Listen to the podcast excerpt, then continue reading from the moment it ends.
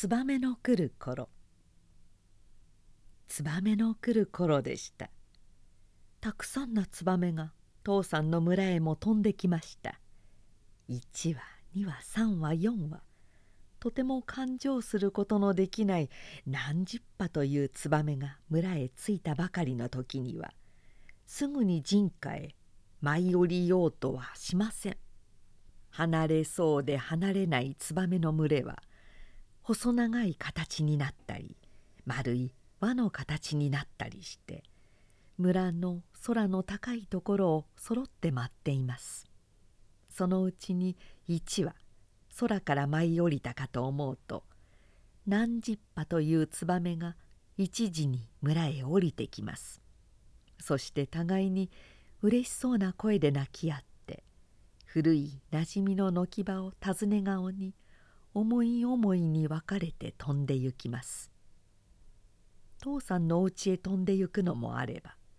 お隣の大黒屋へ飛んで行くのもあればそのまた一軒置いてお隣の八幡屋の方へ飛んで行くのもあります。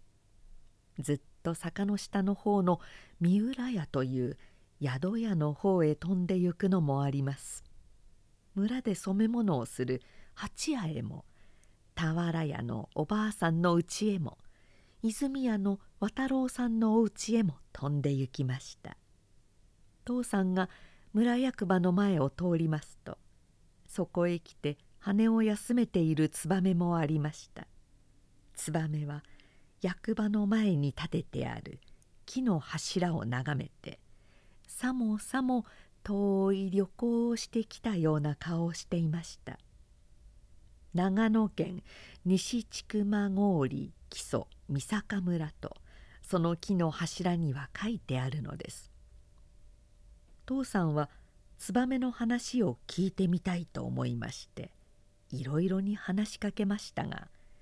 まるでこのツバメは偉人でした。一向に言葉が通じませんでした。もしもしツバメさんお前さんは一年に一度ずつこの村へ来るではありませんか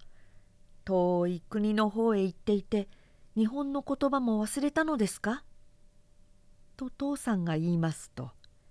ツバメは懐かしい国の言葉でものを言いたくてもそれが言えないというふうでただ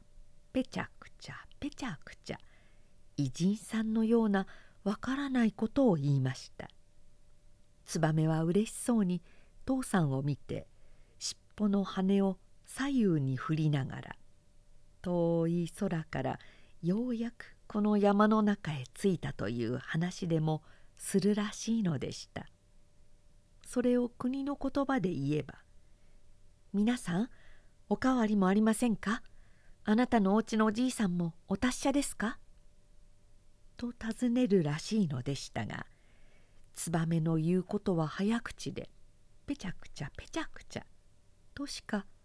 父さんには聞こえませんでした。こうした言葉の通じないツバメも村に住み慣れて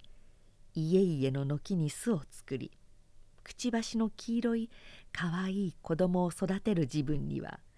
だいぶ言葉がわかるようになりました。ツバメが父さんのところへ来て何を言うかと思いましたらこんなことを言いました「私どもは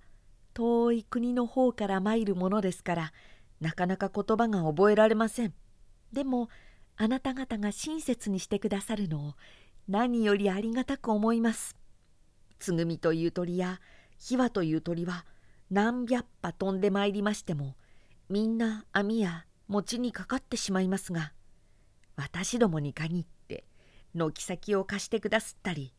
巣をかけさせたりしてくださいます。それが嬉しさにこうして毎年旅をしてまいるのです。